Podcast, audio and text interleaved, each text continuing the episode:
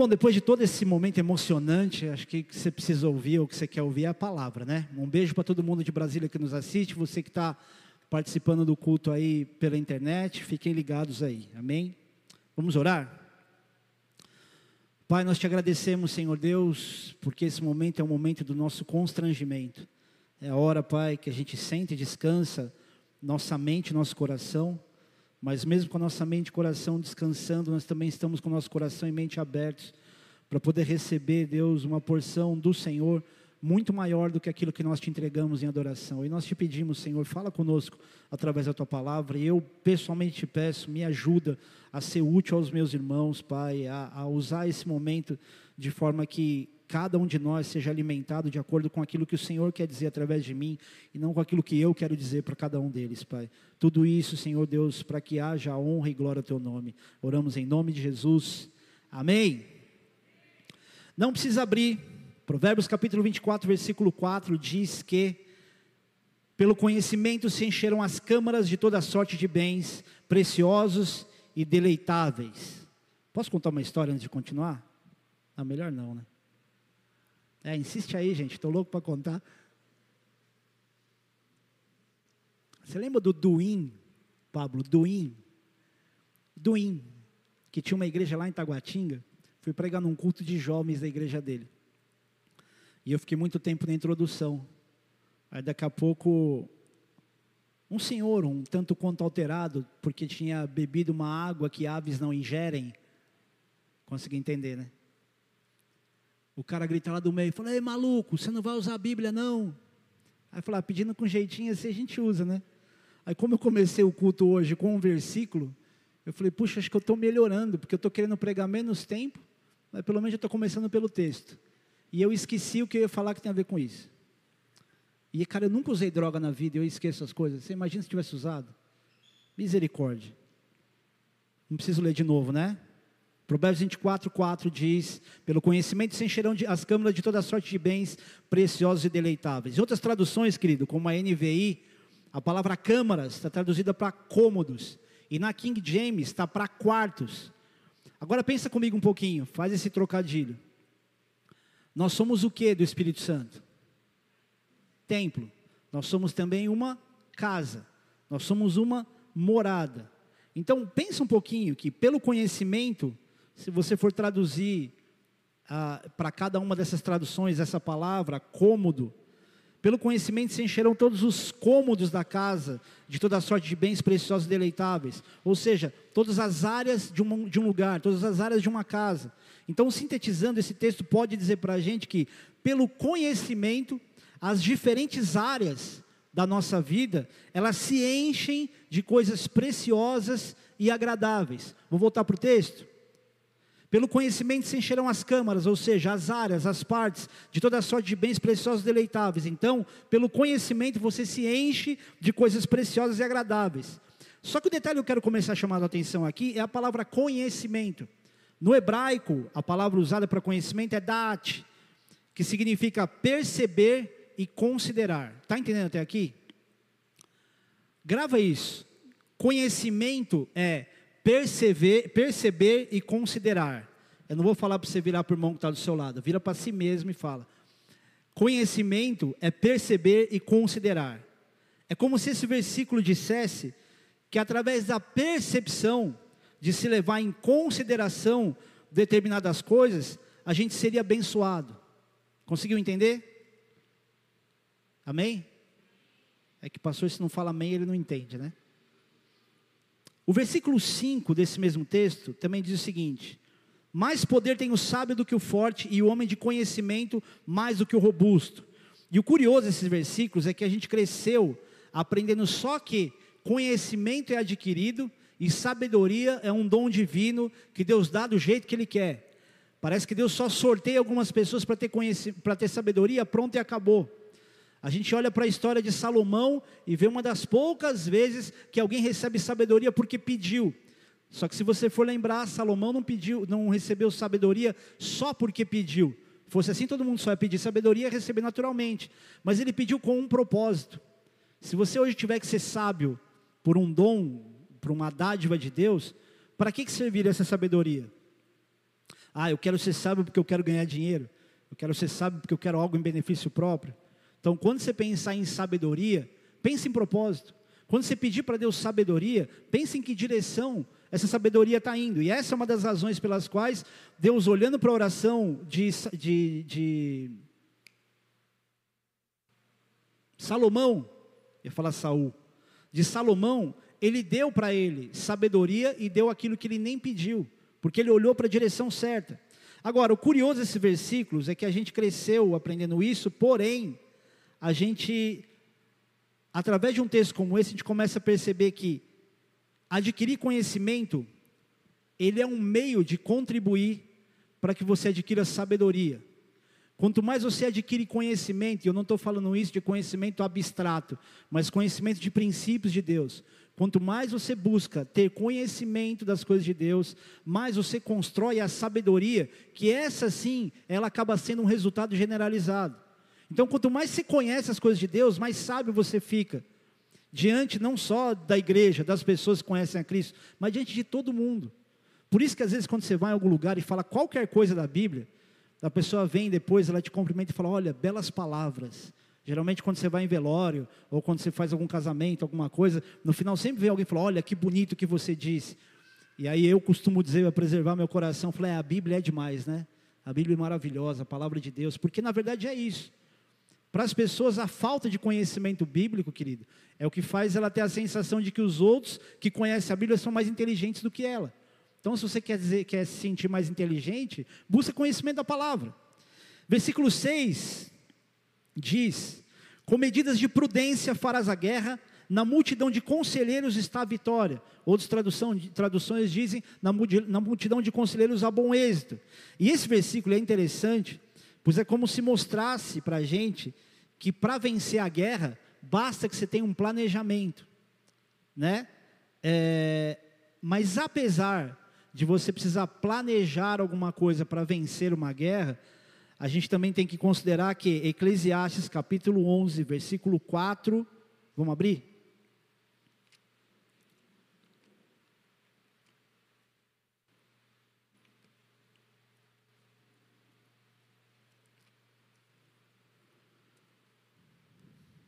Eclesiastes, desculpa, 11, versículo 4, diz o seguinte: Quem somente observa o vento nunca semeará, e o que olha para as nuvens nunca cegará. Assim como tu não sabes qual é o caminho do vento, nem como se formam os ossos no ventre da mulher grávida, assim também não sabes as obras de Deus, que faz todas as coisas. Semeia pela manhã a tua semente, e à tarde não repousas a mão, porque não sabes qual prosperará, se essa, se aquela, ou se ambas igualmente serão boas. Doce a luz e agradável aos olhos ver o sol. Até aí. É, só para contextualizar aqui, que eu acho que eu, eu, eu, não expliquei direito o que eu gostaria. O texto, o texto anterior, o capítulo, o versículo 6 de Provérbios, que fala que com medidas de prudência farás a vitória, na multidão de conselheiros a vitória, fala de planejamento para você vencer uma guerra. Ou seja, você passa um tempo planejando para que você tenha condição de vencer a batalha que você está. Você não vai entrando em qualquer guerra sem entender onde você está entrando. Só que esse texto de Eclesiastes, ele fala da importância do planejamento, mas ele também fala da importância da iniciativa. E a gente, quando olha para esse texto, a gente só olha para a importância muito mais da iniciativa, como se o planejamento fosse ruim. Então, esse texto diz para a gente: não adianta só ficar olhando o vento, ficar olhando as condições do tempo. Você tem que plantar e você tem que colher, você tem que ter atitude. E apesar desse texto estar dizendo isso, é, observar o vento e observar as nuvens não são coisas erradas. Tipo assim, ó, tá ventando essa direção, então eu vou baixar um pouquinho mais para jogar semente mais perto. Ah, vai chover, então eu vou colher, eu vou acelerar. O que, que isso significa? Não sei se eu vou conseguir sintetizar, porque não é isso que eu quero me aprofundar. O que esse texto está fazendo para a gente uma comparação é que é muito importante que você planeje para vencer, só que não adianta ficar só planejando sem ter iniciativa. Então as duas coisas são importantes: você planejar e você ter iniciativa, você conhecer para ter sabedoria, você estudar certas coisas para ter habilitação naquilo que Deus tem para te dar. Fora isso, quando a gente ouve uma passagem como essa, o que costuma vir depois é: Vai para cima, Deus está com você, só dê seus passos de fé, vai plantar, seja sábio, como se, se, tudo bastar, se tudo dependesse exclusivamente de se apropriar da sabedoria. Por isso que a gente vê muita oração, e eu tenho que tomar cuidado com o que eu vou falar para não deixar alguém chateado onde se fala sobre se apropriar. Ah, eu tomei posse, fulano falou eu tomei posse. Por isso que a gente já vê em muitas vezes, muitas igrejas, e acho que até nessa aqui, talvez em outras épocas, a pessoa fala algo muito profundo do púlpito, o outro já faz assim e pega. Quem já viu isso? Tipo, opa, peguei e guardei no coração. Parece que a pessoa está esperando alguma oportunidade para ela pegar uma palavra que o outro lançou. Ao invés de criar essa palavra e a fé no próprio coração, de ter iniciativa pelo próprio conhecimento e entendimento, e não por você receber uma palavra que o outro fala. Eu não sei se eu estou sendo claro aqui, mas o que eu quero dizer para você é: você precisa, através do conhecimento das coisas de Deus, adquirir sabedoria para que você consiga fazer planejamentos e ter iniciativa. Entendeu a linha do tempo? Tá fácil? É bom falar com um povo inteligente, meu. Obrigado, viu? Mas, apesar disso, é... é que eu vou te explicar isso rápido. A gente não pode inverter certos papéis. Não adianta você ter certa iniciativa, por mais louvável que seja, sem que você tenha planejamento, porque vai gerar frustração. E eu vou dizer uma coisa, querido: quando a gente trata a nossa fé de uma maneira muito emocional, a probabilidade de você ter muita iniciativa, mas não ter busca de Deus e não naturalmente não receber sabedoria, ela é muito grande. A gente tem vivido uma época onde a igreja está acostumada a agir pelo ímpeto emocional. A igreja está muito almática. E quando eu falo igreja, não é essa igreja, mas a igreja de Jesus de um modo geral, onde as pessoas são conduzidas muito facilmente por um fundo musical e acho que talvez agora você consiga entender por que, que eu não deixo ninguém tocando. Por duas razões. Primeiro, porque eu fico muito sentimental e aí eu acabo pregando mais tempo do que eu já prego. E segundo, porque eu não quero que as pessoas tenham a sensação de que algo foi profundo de Deus, porque ela foi conduzida por uma melodia. Não é que eu sou contra, mas eu não quero participar de uma instrução que venha sobre você que não te gere conhecimento e, consequentemente, não te dê sabedoria. Vocês estão me entendendo? Isso é só para eu me sentir aliviado, tá? Vocês sabem que eu descobri que eu estou com TDAH, né? Sabia ou não? Sabia? Eu falei para vocês? Descobri há uns dois meses atrás. Aí eu estou usando isso para desculpa de tudo. Toda vez que eu estou viajando na pregação, eu uso isso como desculpa para ficar um pouco mais à vontade. Tenho TDAH, viu pessoal? TDAH, TDAH. Já virou qualidade isso, né? Amém. Agora, conhecimento, querido, se adquire, se busca. E você pode acreditar nisso está a chave para muitas revelações da parte de Deus. Existem revelações que Deus quer te dar que não virão através de um profeta que vai falar para você da forma como a gente está acostumado a ouvir Deus falar, as pessoas falarem que representam a voz de Deus. Você não vai ter revelação de Deus porque Deus levantou um homem que vai dizer para você como é que você tem que conduzir tua vida. Você vai ter revelação de Deus à medida que você tem aprofundamento da palavra, à medida que você adquire conhecimento. Então, adquirir conhecimento, conhecer cada vez mais a palavra de Deus, ela é a chave para revelações de Deus. Porque quando Deus fala com você pela palavra, meu irmão, podem falar o que for, é incontestável. Você fala, meu, Deus falou comigo. Eu lembro do texto que eu, vi, que eu li, eu lembro do versículo que eu li. Deus marcou minha vida com esse texto.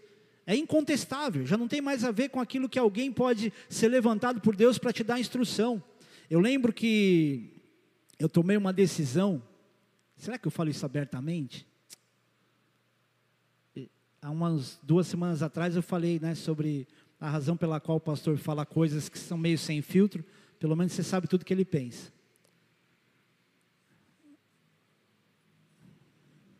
Eu corro uns riscos que acho que às vezes eu não devia. Eu me vacinei, a vacina do Covid, sem querer me vacinar. Eu acho que os que são mais íntimos de mim sabem disso. Eu não sou é, o tipo de formador de opinião que obriga a pessoa a fazer algo que é polêmico, que é dividido entre as pessoas. Mas eu tinha algo comigo. E eu queria fazer uma viagem que eu precisava muito de tomar essa vacina e eu não queria de jeito nenhum. Eu acho que mais algumas pessoas aqui se identificam comigo. E aí eu falei, Senhor, eu, eu não posso me manifestar publicamente diante da igreja com aquilo que está acontecendo agora. Pode ser que em algum momento, como agora, eu possa abrir meu coração e falar, já que o turbilhão meio que passou. Embora a gente sabe que tem mais vindo por aí, né? Se preparem, viu, para a próxima possibilidade de epidemia, de, de pandemia, seja lá que nome for. E aí, Deus me deu um texto. E deu para você também, né? E aí a gente conversando, a, a Cris é da área da saúde, ela é enfermeira, e a gente conversando, e é raríssimo, Cris, ter alguém com a tua, a tua lucidez em relação a esse assunto. E a gente conversando sobre essa questão, quando Deus falou isso para mim, e eu, eu orei, eu falei, Deus, me dá uma palavra, eu preciso de um versículo, de um texto, que eu possa me apegar, para poder saber que direção tomar. Apesar de eu me sentir contrariado e me sentir péssimo em ter, em ter feito algo que para mim, na minha consciência, eu não deveria fazer, o texto, ele me respaldou mais do que a minha emoção, mais do que o meu sentimento. Isso é uma prova de que não importa o que o teu coração está dizendo, importa o que a palavra de Deus está dizendo, porque a Bíblia diz que o nosso coração é enganoso. Então, se a gente não estiver pautado nos princípios, na palavra, em conhecimento, não vai haver sabedoria, não vai haver iniciativa e não vai haver resultado. Então, basicamente, esse início desse momento fala sobre isso. E é justamente o que diferencia as pessoas que apenas têm iniciativa e os que com conhecimento passam a agir. Então, como é que se adquire conhecimento, pastor? É só lendo. Querido, uma das, uma das formas de você adquirir conhecimento é aprendendo a observar e a ouvir.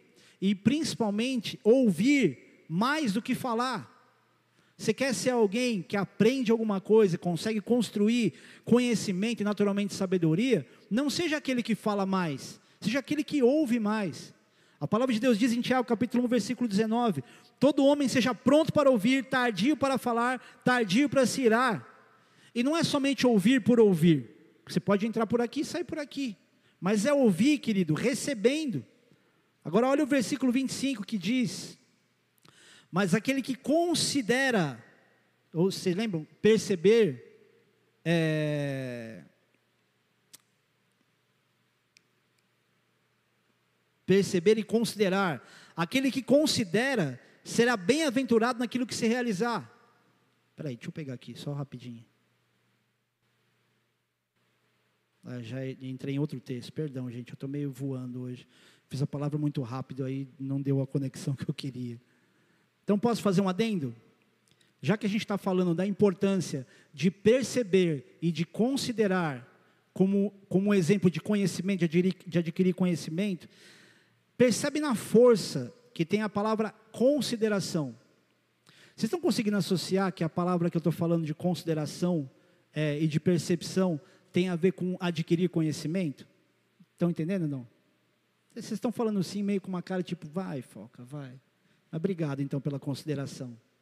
Mas vocês já perceberam a força que a palavra consideração tem? E o estrago que a falta dela faz? Quando você fala, por exemplo, cara, eu tenho muita consideração por você. Ela é profunda.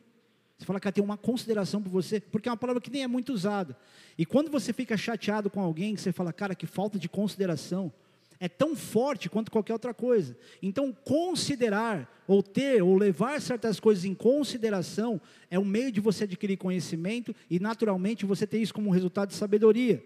E a melhor forma, querido, de adquirir conhecimento, de perceber, de considerar, é através daquilo que a Bíblia diz, por exemplo, em João capítulo 14, versículo 26 que diz: Mas o Espírito Santo, o Consolador, a quem o Pai enviará, ele vos ensinará todas as coisas e vos fará lembrar de tudo que vos tenho dito.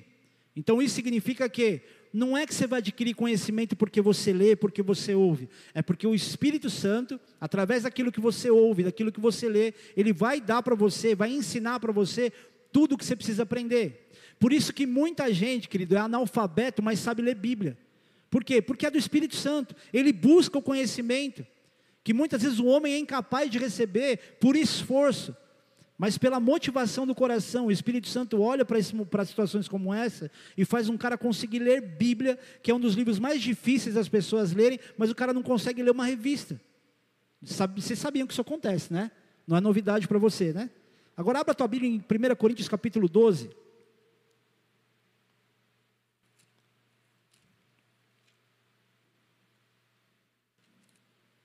Acharam aí?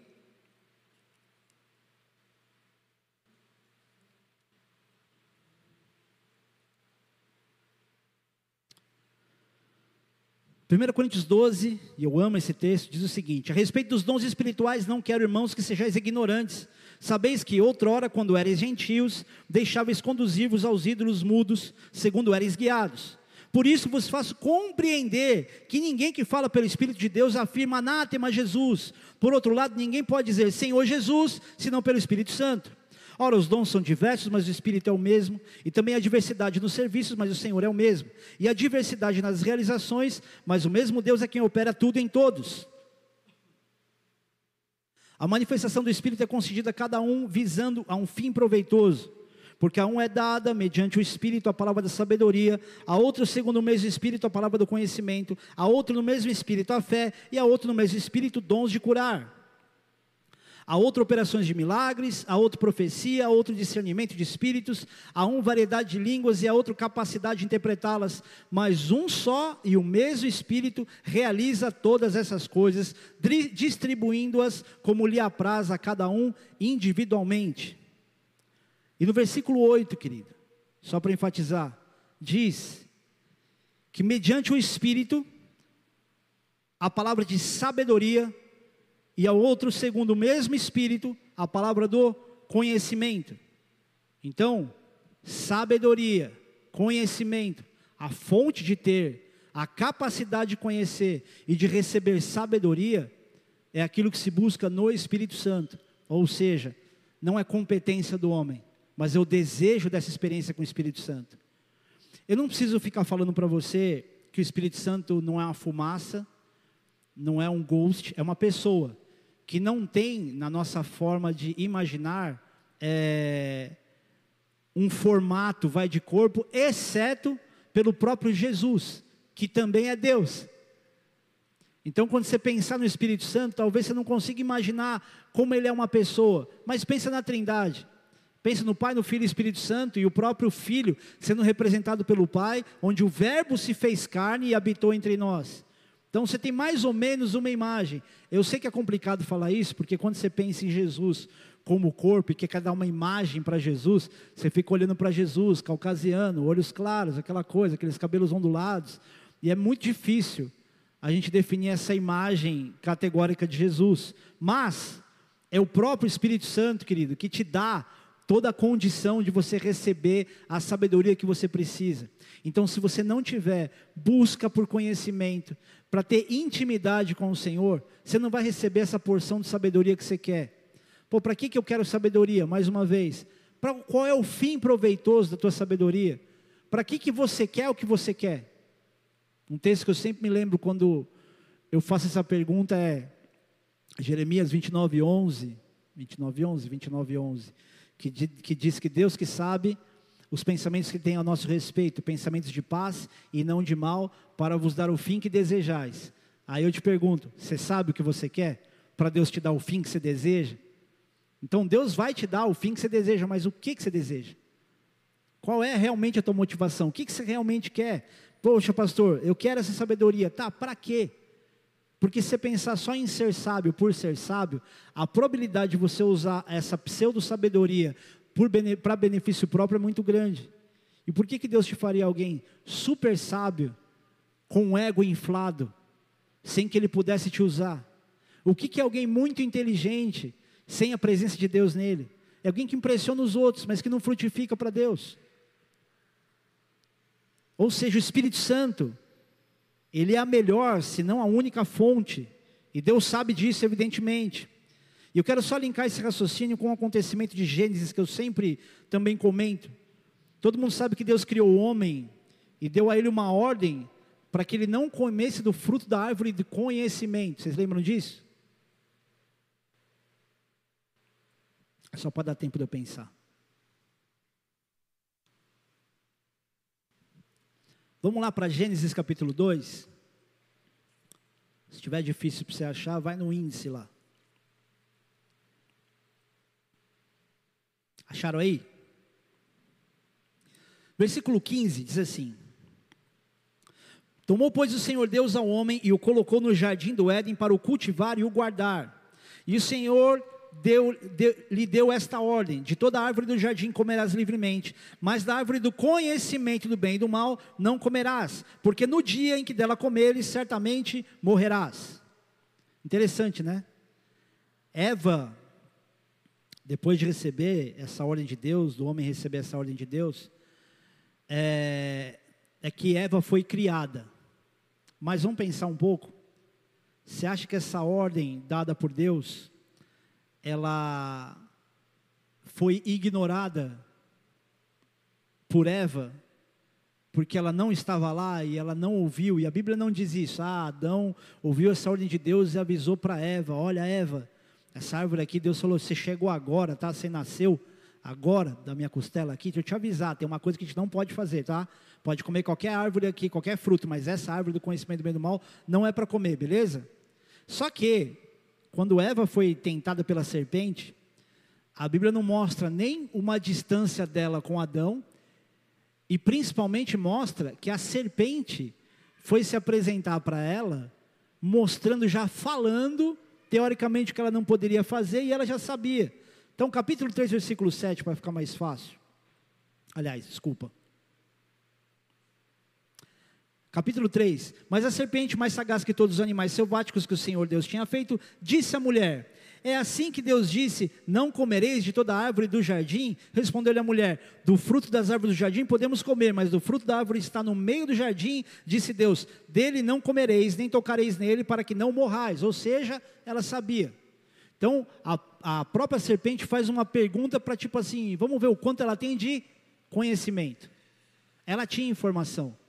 Mas aí no versículo 7 diz o seguinte: depois eles comerem o fruto, a Bíblia diz: abriram-se então os olhos de ambos e percebendo que estavam nus, cozeram folhas de figueira e fizeram, para, fizeram cintas para si.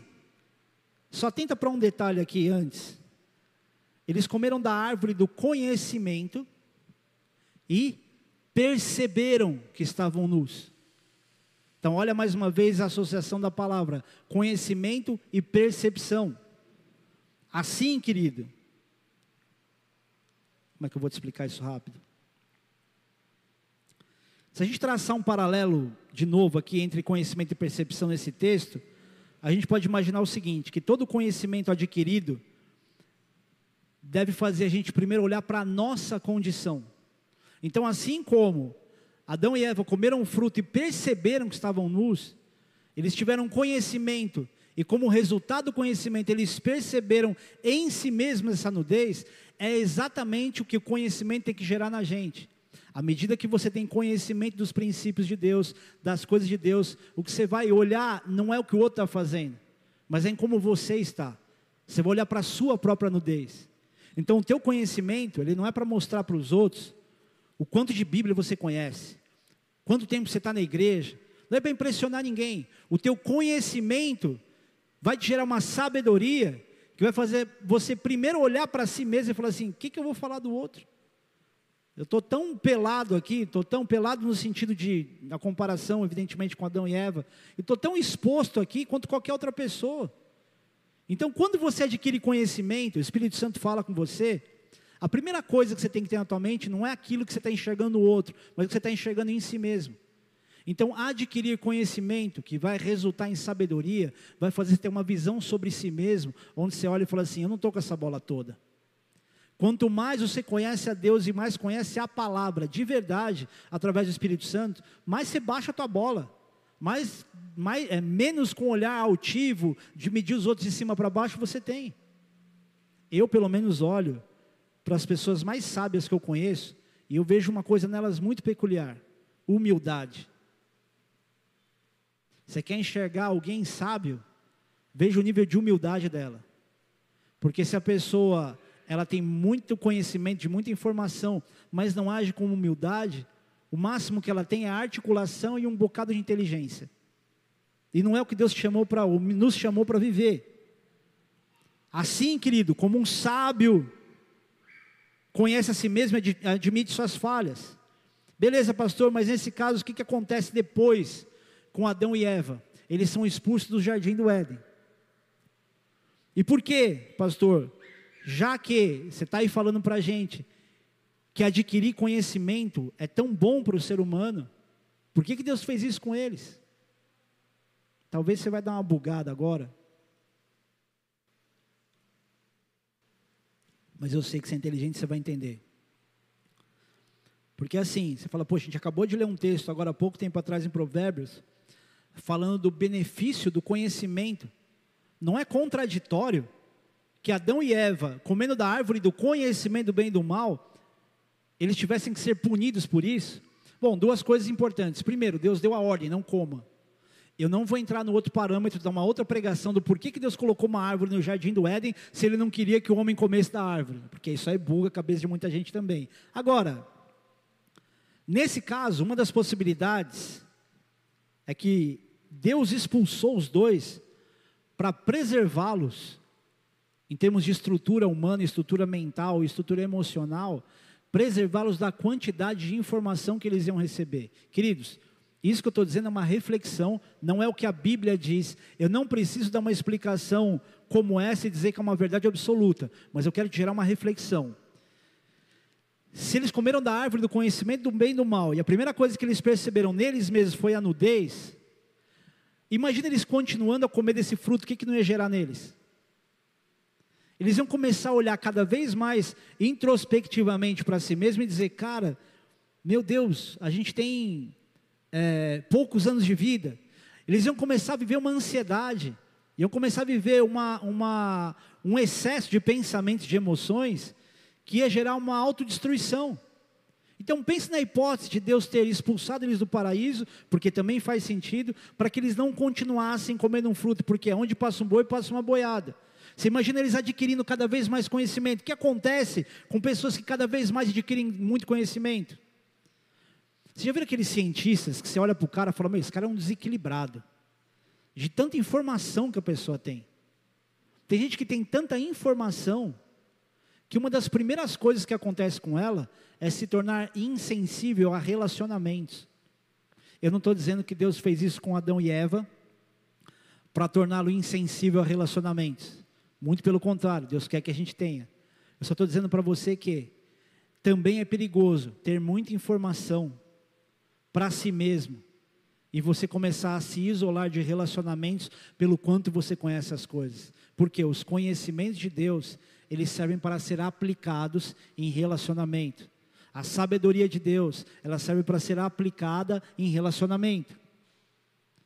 E tem muita gente assim, querido, que mergulha tanto em conhecimento que perde o filtro do relacionamento. O ponto é, eu não vou ter que adquirir conhecimento, pastor? Poxa, se decide. É um conhecimento adquirido que gera uma sabedoria para aplicação em relacionamentos. Muito pastor erra muito nisso. Muito mestre. O cara adquire muito conhecimento, tem muita informação, mas ele fica um cara seco para relacionamento. De tanto que ele entende as coisas. Não é à toa que Paulo diz em 2 Coríntios capítulo 3, versículo 6, que a letra mata, mas o espírito vivifica. Então, é, ou é pelo relacionamento através do Espírito Santo, ou você vai ser um cara letrado em lei, conhecer as leis, como era como a, a quem Paulo se refere, dos conhecedores da lei, de, de, fariseus e tudo mais, e você vai se apegar tanto naquilo que a letra diz, que você mata qualquer relacionamento, e principalmente relacionamento com o Espírito Santo. Porque vamos, você há de convir comigo, que quando você pega a Bíblia para ler por ler, sem que o Espírito Santo te dê discernimento, é um livro complicado de você querer ler.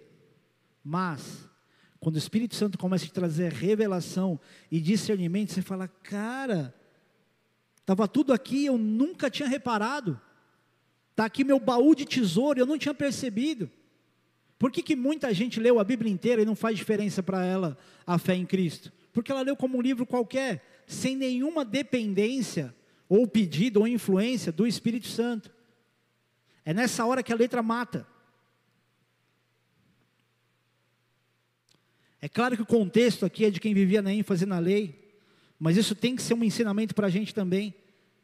Porque tem muito crente, querido, que se torna insuportável de relacionamento, de tanto que ele cita versículo bíblico. Ele tem conhecimento, parece ser sabedoria, mas o que ele tem é uma mera articulação e informação. Mas ele não sabe aplicar o que ele conheceu ao relacionamento com outra pessoa. Ele não sabe ser o servo de outra pessoa. Por exemplo, agora está uma moda gigante aí. É, deixa eu tomar cuidado com o que eu vou falar para não parecer muito arrogante da minha parte.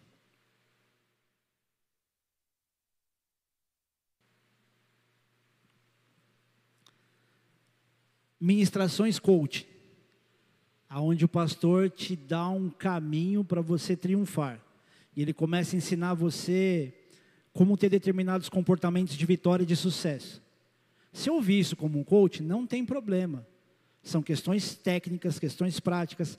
Agora, você fazer dessa associação um treinamento bíblico, como se o tempo todo você tem que ser um vitorioso, que tem sempre que vencer, faz com que você seja um crente que não entendeu que Deus também está nas derrotas. Concorda? E Deus está nas derrotas. Muitas das suas frustrações são os planos perfeitos de Deus para você. E um dos ensinamentos é que, e você já ouviu isso em Bíblia, em, em, de pastores que nós dois admiramos. Diz assim: se você está numa mesa, onde você é o mais inteligente da mesa, você está na mesa errada. Quem já ouviu isso? Aí eu já pensava isso mas evidentemente quem é o foca na fila do pão, vai lá fazer uma postagem no Instagram e falar, isso é um absurdo e é antibíblico.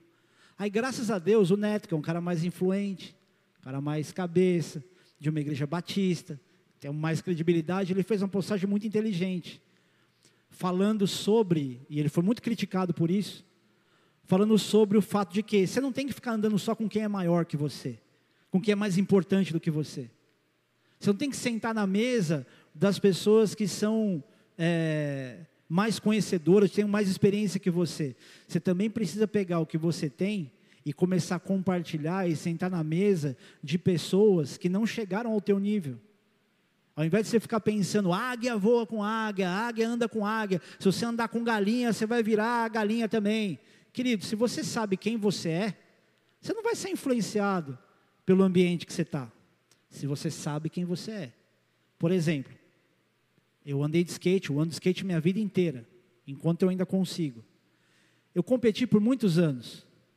E todos os meus amigos de skate, pessoas maravilhosas, cara. Caras amorosos, amigos, sensacionais. A grande parte deles, tudo queimava fumo. Então, eu vou só pensar que a única coisa que poderia ser, acontecer comigo é eu ser influenciado por eles e começar a usar qualquer coisa também? Não. Por quê? Porque eu sabia quem eu era e de alguma forma eu tinha alguma coisa para poder compartilhar com pessoas que não tinham os mesmos conhecimentos de palavra que eu. O tempo foi passando, querido, e grande parte dos meus amigos se converteu. Agora, se eu tivesse a mentalidade de dizer, eu não vou nem misturar, só vou andar com quem é melhor, eu ia andar sozinho. Eu não ia ter amigo. Talvez não teria evangelizado ninguém. Se eu tivesse a mentalidade, não, com esse aqui eu não ando, porque afinal de contas, olha quem eu sou e olha quem você é. E sinceramente, eu continuo esperando que cada um de vocês, pelo menos os que me ouvem mais, há mais tempo, continuem tendo sempre em mente de que aos pés da cruz o terreno é plano. E principalmente que não tem nenhum título na sua, no seu RG ou em qualquer outro lugar que faça as pessoas serem obrigadas a te conhecer pela tua identidade dentro da igreja. Porque, é, como é que é? Rainha Elizabeth, nossa, mulher do século passado. Ela falava uma coisa interessante sobre liderança. Ela fala assim: ser um líder é como ser uma dama. Se você precisa dizer para alguém que você é, é sinal que você não é. Então, a sua autonomia, o seu conhecimento, a sua habilitação dentro de uma igreja ou como crente, se você precisa dizer para alguém quem é você, tipo, você não sabe com quem você está falando, é sinal que você não é ninguém. Por isso que é maravilhoso ver a palavra de Deus ensinando que aquele que quer ser o maior, seja o menor. E não é nem querer ser o maior pela vontade, eu quero ser o maior, então eu vou falsamente aqui servir. Até se fosse isso, à medida que você serve, você começa a criar no teu coração uma motivação de servir por amor e não por estratégia, porque a pessoa vai me ver servindo aqui. Uma vez, lá em Brasília, uma pessoa ouviu que um dos ministérios que eu mais valorizava era a zeladoria. Cara, por um tempo, eu via toda hora do culto começar, eu via essa pessoa de galocha, com uma vassoura ou uma, um, um rodo na mão, eu não sei se você vai saber quem é, diz assim: Nossa, o culto já vai começar? Aí eu comecei a ver, a primeira vez, beleza, mas a segunda, a terceira, a quarta, eu falei, mano, não queira me convencer que isso é a tua visão de servidão, porque tem crente, querido, que tem aquele discurso super sentimental, dizendo, não, estou aqui para te servir, mas na verdade ele só quer falar aquilo que dá uma identidade que ele é humilde, quando na verdade ele não é. E todo mundo percebe que é falso. Tem coisa pior do que você ver alguém se comportar como alguém que tem conhecimento da palavra, quer dizer que é humilde, mas cara, é tudo uma mentira.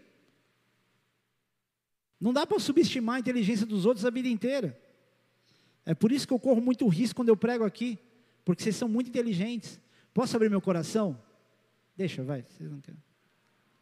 Ah, não estou muito frio. Vocês não querem tanto assim. Oh, insiste aí, vai, galera. Obrigado. O que eu vou dizer aqui vai parecer falsa humildade, mas é a maior verdade do meu coração. Existem algumas pessoas aqui nessa igreja, não são muitas, mas tem algumas pessoas que quando eu vou pregar e eu uso algum tema é, um pouco mais polêmico e muito mais bíblico, muito mais pregação, muito mais expositiva e tudo mais, eu fico pensando se essa pessoa concorda comigo ou não. Por quê? Depende da visão que essa pessoa tem sobre o que eu estou falando, eu me sinto aprovado ou reprovado, de tanta admiração que eu tenho pelo conhecimento bíblico de, dessa pessoa. Fala, pastor, imagina, você é o pastor, você é o anjo da igreja. O homem é provado pelos louvores que recebe, não pelas críticas. Então, quando eu olho para algumas pessoas, eu admiro tanto o conhecimento bíblico, a forma de se aprofundar na palavra, que eu falo, cara, eu não tinha que pregar, esse cara tinha que pregar. E vou te falar, na grande maioria das vezes, essa pessoa não mostra para todo mundo tudo que ela sabe. E infelizmente só o pastor percebe, aí é eu que me lasco sozinho.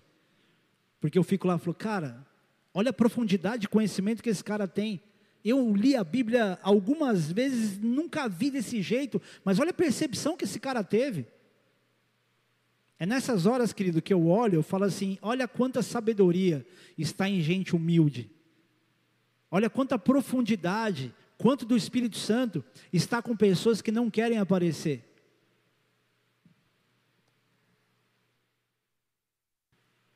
Adão e Eva, querido, adquiriram conhecimento só que foi na desobediência. Por isso, praticamente se isolaram de um relacionamento com Deus. E muito mais ligado à inclinação pelo pecado do que à vontade de Deus em estar distante deles. E uma das provas disso é que o primeiro pseudo-sacrifício que houve, quando Deus matou um animal para poder dar a pele do animal para eles se vestirem, já mostrava ali uma intenção de Deus de se reconectar ao ser humano. Tanto que ele amou o mundo de tal maneira que enviou Jesus Cristo para morrer na cruz, para que o sangue dele pagasse, como uma moeda espiritual, pagasse nossas dívidas de pecado e nos reconciliasse com Deus. Você sabe que o maior ministério de Jesus não foi curar enfermo e expulsar demônio, não foi só falar da salvação, foi reconciliar a humanidade com Deus. E era o homem mais sábio da terra. E ele usou essa sabedoria para gerar reconciliação. E como é que a gente quer adquirir sabedoria da maneira errada? Se é que eu posso dizer que tem uma maneira só errada, como foi de Adão e Eva, embora tenha mais informação, e a gente quer adquirir sabedoria para viver sem viver uma aplicação que comece em nós. A partir daí, querido, a partir desse tropeço, voltando para Adão e Eva, tudo começou a depender não só de conhecimento, mas de perseverança. Toda vez, querido, que a gente caminha muito tempo em, em desobediência, você vai ter que insistir muito, fazer muita força para você entrar de novo nesse estado de relacionamento com Deus que você tem, ou que você precisa ter. Eu não sei se você consegue discernir o que eu estou dizendo dessa forma, mas até para você perseverar e insistir em alguma coisa, você tem que ter conhecimento. Você tem que buscar o um conhecimento. Você tem que perseverar até para conhecer. Então, já vou te falar, não vai ser fácil. Mas você precisa continuar um dia de cada vez. Você precisa perseverar todo dia em buscar conhecimento da palavra de Deus para que naturalmente você tenha o exercício da perseverança que te leve a algum lugar. Porque também nos dias de hoje, a nossa fé também está pautada num conhecimento que você busca, que se ele não resolver o problema na hora, você para de buscar. Você já não persevera mais nada. É você ler a Bíblia uma vez, uma vez na semana, um capítulo, sei lá quanto tempo, e você acha que isso é perseverar. Mas no fundo você sabe que não é. Então não é só buscar conhecimento, mas insistir numa perseverança onde todo dia você vai adquirir um pouco mais essa informação para que todo dia Deus dê um acréscimo você que construa a sabedoria que você pode estar buscando. Porque perseverança, querido, sem conhecimento só vai ser teimosia. Ah, eu estou insistindo numa coisa aqui, mas cara, não é o que Deus quer que você faça.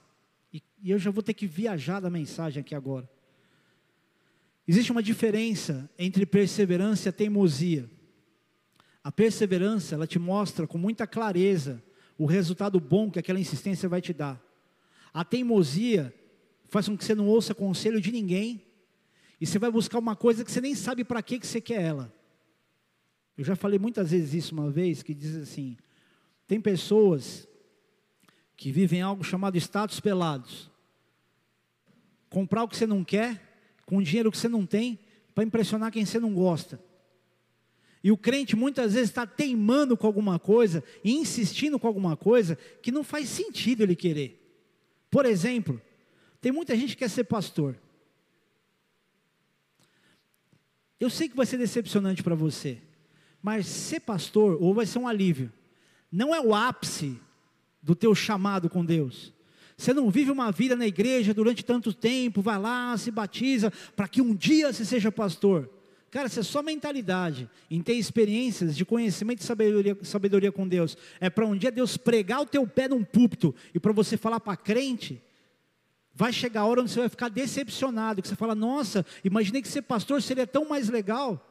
E você começa a perceber que tudo que você buscou ter e você foi teimoso, fez ali um seminário, sei lá por quanto tempo, porque você queria esse glamour pastoral, não se sustenta.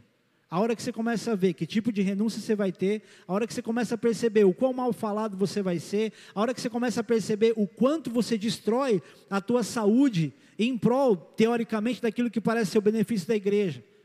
E principalmente também, o quanto você perde credibilidade com as pessoas na rua de um modo geral, a hora que a pessoa pergunta: o que, que você faz? Você fala: eu sou pastor. Pô, acabou, meu irmão. Você pode falar o que você quiser, vão pensar só que você está tentando fazer algo em benefício da tua igreja, de si mesmo. E tem muito crente que aparentemente olha para isso e fala assim: cara, mas é algo bom, eu vou ser pastor. Não vincule chamado e ministério até que Deus tenha feito essa fusão, porque chamado é uma coisa, o ministério é outra. Ministério é uma coisa que você faz entre a igreja, entre as pessoas, todo mundo percebe, você está no meio do, do, corpo de Cristo. O teu chamado não é preso pelas quatro paredes. Chamado é muito mais amplo que isso. Eu, por exemplo, eu, quando eu estou nesse momento aqui, eu estou exercendo uma função ministerial. Tem a ver com o meu chamado? Teoricamente, a comunicação, evangelismo, mas isso aqui limita muito porque está preso a um ministério. E aí está aí você livre, e Deus podendo te encher de sabedoria, para que as pessoas ouçam de você aquilo que nem pastores conseguem falar, e você está teimando, imaginando que tudo que você precisa é de um título na igreja. Você vai passar anos da tua vida, cara, frustrado. Por quê? Porque o pastor não te ungiu a nada. Porque você acha que quem é ungido tem uma, uma importância maior, tanto para o pastor quanto até para Deus. E aí a pessoa fica se perguntando: poxa, o que, que eu estou fazendo de errado, Senhor, para o Senhor não me ungir? Eu não vou nem perguntar aqui se alguém já pensou isso para não constranger ninguém. Mas vou te falar uma coisa, querido. Diácono, ele é um garçom. Ele está aqui para fazer um trabalho logístico. Ele não está aqui para fazer, embora nesse ministério o diácono faz um monte de coisa, faz casamento, faz sepultamento, faz prega, mas ele não está aqui para ser visto por todo mundo, mas para servir todo mundo. E quando esse cara não tem essa mentalidade de ser um garçom, todo mundo percebe.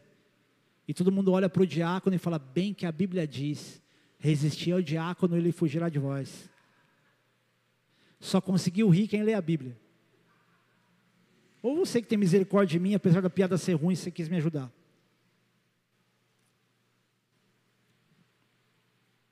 Eu tenho tanta coisa que eu preciso economizar vocês aqui. É que eu estou nervoso hoje, gente. Estou brincando. Não estou, não. É quando tem muita informação, eu já sei que eu passei do horário, eu começo a querer eliminar grande parte de exemplos, e aí fica sem conexão e fica, um pé, fica meio sem pé nem cabeça. Vou tentar. Não é quando construiu a arca, querido, do dia para a noite. Ele não desistiu quando as pessoas zombavam dele. Ele precisou de perseverança. Ele precisou dessa obediência. Abraão precisou acreditar que, mesmo sendo velho, com uma esposa estéril, a vida não tinha acabado ali, e ele precisou perseverar e acreditar que Ismael não era o filho da promessa, e providenciar, perseverar, para que Isaac viesse. Josué, querido, também precisou perseverar com o povo que não entrou na terra prometida, ao ponto de Deus chegar para ele e falar assim: O Josué, Moisés já morreu, pega o povo e atravessa o rio, porque se eu prometi alguma coisa, eu vou cumprir. E querido, Deus prometeu muitas coisas para você, mas por falta de conhecimento, você não sabe nem por onde começar para poder pedir. E quando eu falo de pedir, presta atenção. Não é reivindicar, não é decretar, é com súplica pedir. Porque para Deus a gente não decreta, a gente suplica. A gente dá ordem para Satanás em nome de Jesus. Mas quando você fala de promessa, você tem que lembrar do que a Bíblia diz: Senhor, lembra-te de mim. Só que sem esse conhecimento, sem essa informação do que a palavra diz, você vai ficar aprendendo com outras pessoas que vão querer te ensinar a tomar posse da palavra pela força. E não é por força, e não é por violência, mas é pelo Espírito de Deus, você vai conseguir se apropriar no seu coração, de acordo com a palavra, e viver de fato promessas que são de Deus. Não é uma competência tua, é um conhecimento da graça de Deus. Quando você começa a conhecer a graça de Deus, você fala: peraí, a graça de Deus ela vai me dar muito mais coisas do que eu sei pedir. Então eu preciso buscar esse conhecimento e cada vez mais conhecimento para que eu possa usufruir dessa graça de Deus. Deus te prometeu alguma coisa nos últimos anos? Diversas coisas. Você só não conheceu cerca de 32 mil promessas que tem a palavra.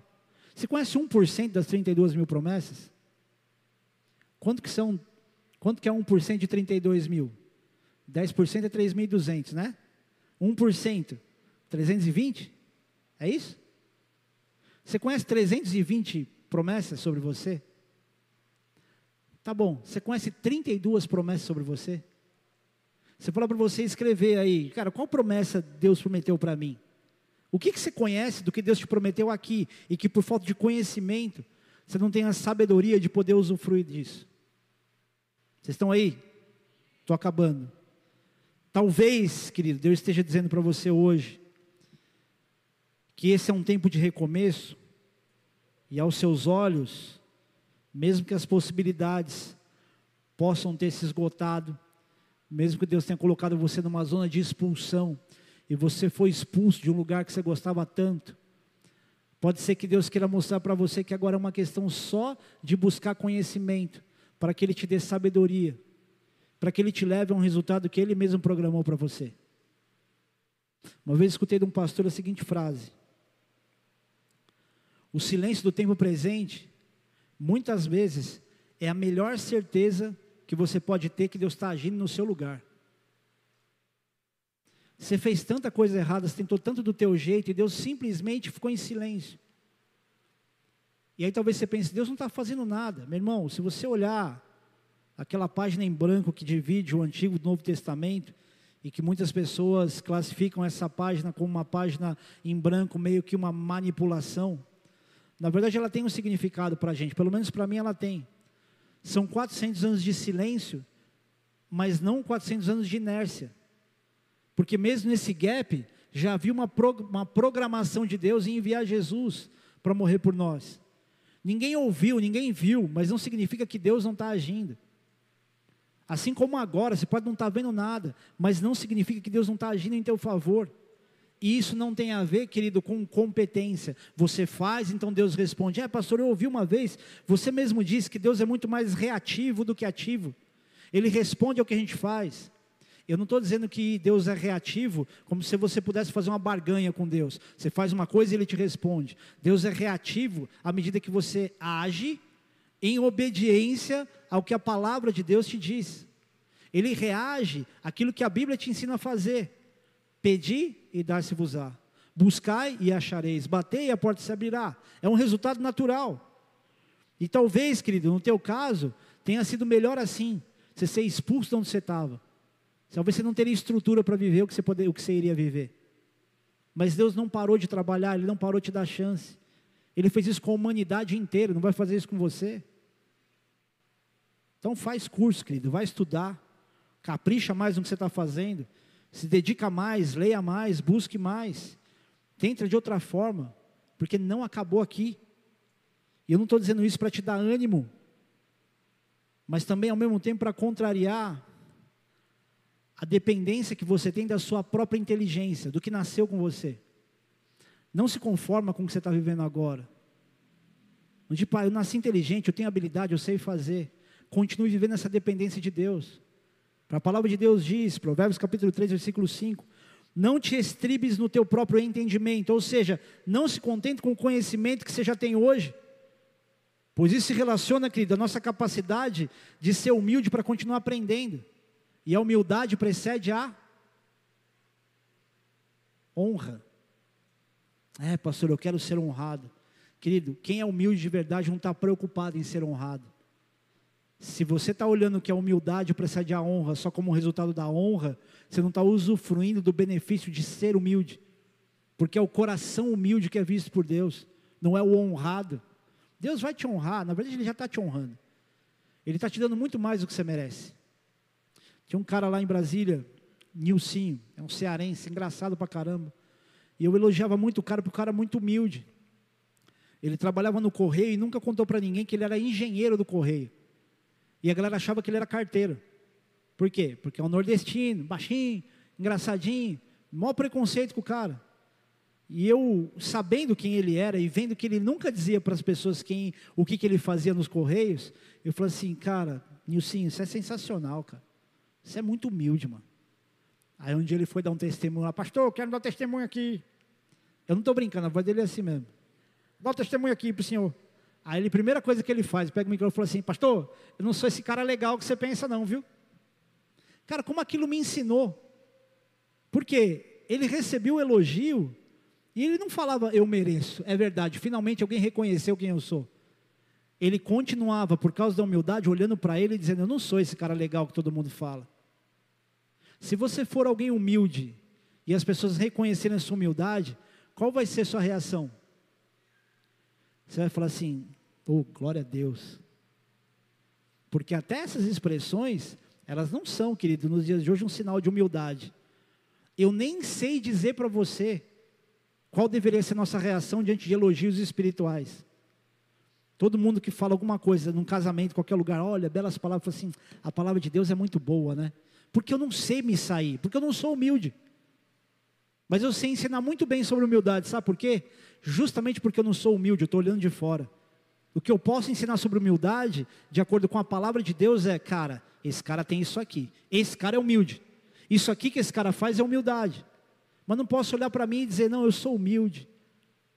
Vocês estão aí? Já escutaram alguém falar sobre si mesmo que é humilde? Então não passe você essa vergonha. Não diga para as pessoas, não, é que eu sou humilde. Porque o humilde nunca fala que ele é humilde, ele nunca fala dele mesmo. Para a gente encerrar, João 8,32 diz: E conhecereis a verdade, e a verdade vos libertará. E quem que é a verdade? Jesus é o caminho, a verdade e a vida. E olha como isso é profundo. Percebe que até a libertação, o receber a Cristo, é fruto de conhecimento, e conhecereis a verdade, e ela vos libertará. Para muitas das suas incertezas, essa busca pelo conhecimento de Deus vai ser suficiente para te dar a direção certa. Vocês já me ouviram dizer uma frase que diz assim: quando o inimigo sabe que você sabe o que ele sabe, ele está perdido. Quando o inimigo sabe que você conhece o que ele conhece, ele está perdido. Busque por esse conhecimento, porque é justamente nele que você vai desconstruir qualquer armadilha do inimigo contra você. É como diz lá a Camila Barros, é confundir o inimigo. Você quer confundir o inimigo? Não fica tentando imaginar qual é a oração profética que você faz. Vai na palavra, está tudo na palavra. Pastor, mas aí, aonde eu vou achar o texto que me ajuda a vencer tal coisa? O que te faz vencer não é a estratégia que você vai usar de que alguém fez igual, fez algo na Bíblia, você vai fazer igual. É a intimidade com o Espírito Santo, porque essa é a boca de Deus. É quando Deus fala com você, é aí que vem a revelação, é aí que vem o conhecimento adquirido, que se transforma em sabedoria. Não é a estratégia que você vai fazer igual. Ah, porque Davi derrubou o gigante com uma funda. Eu vou arrumar uma funda profética. Eu vou mirar no meu gigante. Aí você vai ficar assim. Ó. Eu lembro muito, Pablo, de RPG. Porque, e eu falei para as pessoas aqui pouco tempo atrás, que tem gente na igreja que acha que as coisas espirituais são iguais a RPG. Então fala de forma que parece o jogo, se veste para mim, a mais sensacional é se vestir com a armadura de Efésios 6,10. Coloca o capacete da salvação, a espada que é a palavra, o escudo da fé, coloca o cinturão da verdade, vista a couraça da justiça, calço meus pés com a sandália da preparação do evangelho da paz e vou para a guerra. A pessoa faz isso por fora, ela não entendeu que tudo está por dentro. A couraça da justiça, cinturão da verdade, o escudo da fé, espada que é a palavra, não é tipo, ó, oh, Estou com a armadura, diabo, pode vir. Vocês acham que eu já não errei assim? Já não fiz atos de RPG proféticos? Aí a gente vai tendo conhecimento e fala: nossa, que vergonha. Sabe por que eu estou dizendo isso para você, querido? Porque uma das formas de eu ser leal a você não é fazendo você gostar do que você ouve numa pregação. Não é pregar pouco tempo, embora já tenha passado muito tempo do que eu deveria pregar, e fazer você se conectar ao que eu falo, mas em saber, em dizer para você, pelo menos não só por consciência, mas por responsabilidade, dizer para você, tá aqui, ó, não tá aqui, não tá aqui, tá aqui. Você não vai ter consolo por aconselhamento. Quantas pessoas eu não aconselho, ela faz o oposto do que eu aconselhei. E tudo bem, direito dela, não é obrigada a fazer o que eu aconselho a fazer. Mas se você busca o aconselhamento do homem, é porque você acredita que de alguma forma pode ter algo de Deus ali. E prova que nem o conselho, nem do pastor vai se equiparar à profundidade da palavra quando você vê Deus falando com você na palavra. Feche os teus olhos por um instante.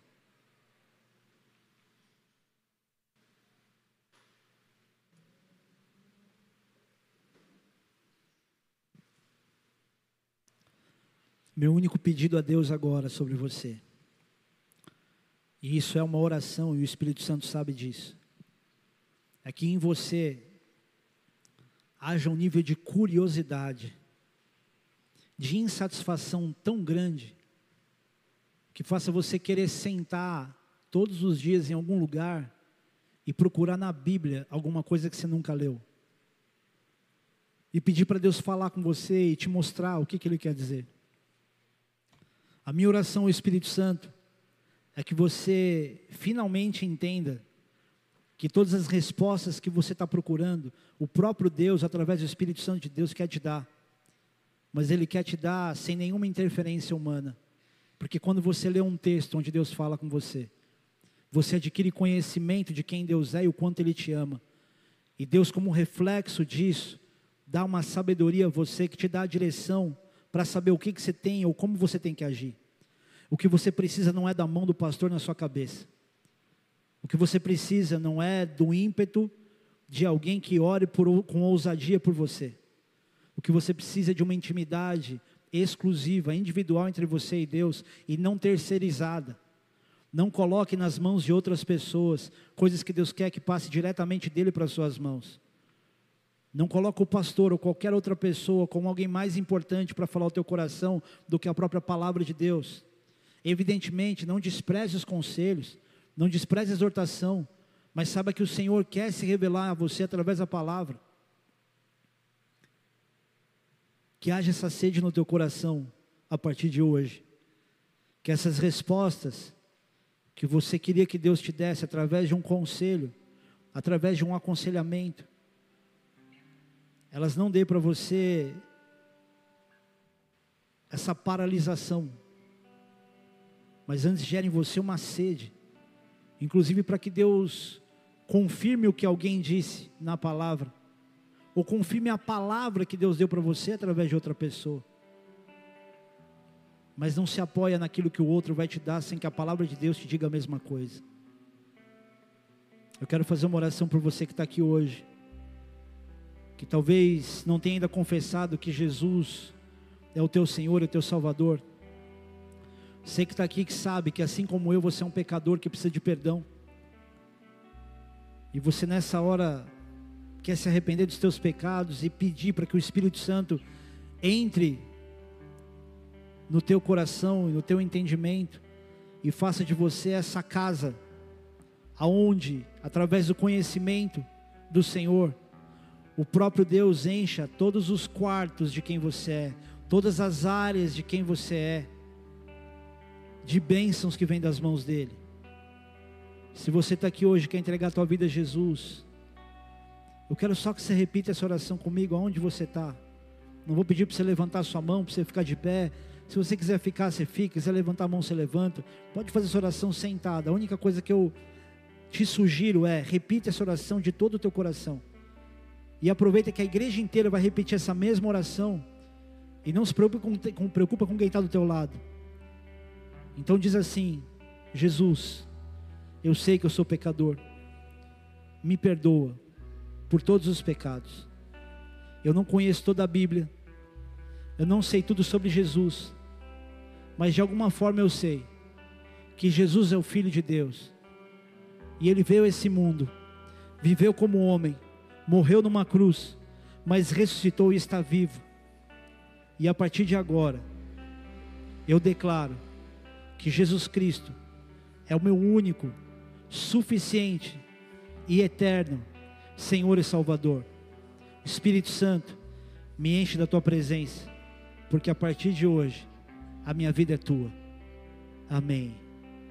Pai querido, eu oro por cada um desses que nessa simples oração começam a ter contigo, Pai, a primeira experiência do que é a tua presença dentro de nós, dando para eles, Deus, um renovo de esperança, dando, Senhor Deus, alívio, dando finalmente, Pai, a lucidez, a percepção de coisas que não estavam conseguindo discernir antes. Eu profetizo sobre eles, Pai, entendimento, discernimento, mas também, Pai, sede pelo teu conhecimento, e com como resultado disso, a sabedoria que vem do alto. Para que não te conheçam como o homem é capaz de explicar, mas que te conheçam, Senhor Deus, como o Senhor quer se revelar. Em nome de Jesus. Amém. Querido, eu costumo dizer que essa oração é a oração mais inteligente que alguém pode fazer. Porque por causa dessa oração, se você morresse daqui uma hora, essa confissão que você fez, ela te deu vida eterna. Jesus diz: Aquilo que me confessar diante dos homens, eu confessarei diante do Pai. E se você fez isso agora nesse momento, se você morresse, que não vai acontecer em nome de Jesus, tão breve, por causa disso que você fez, e não daquilo que o pastor fez por você, você tem vida eterna. Isso é muito mais forte do que eu consigo te explicar.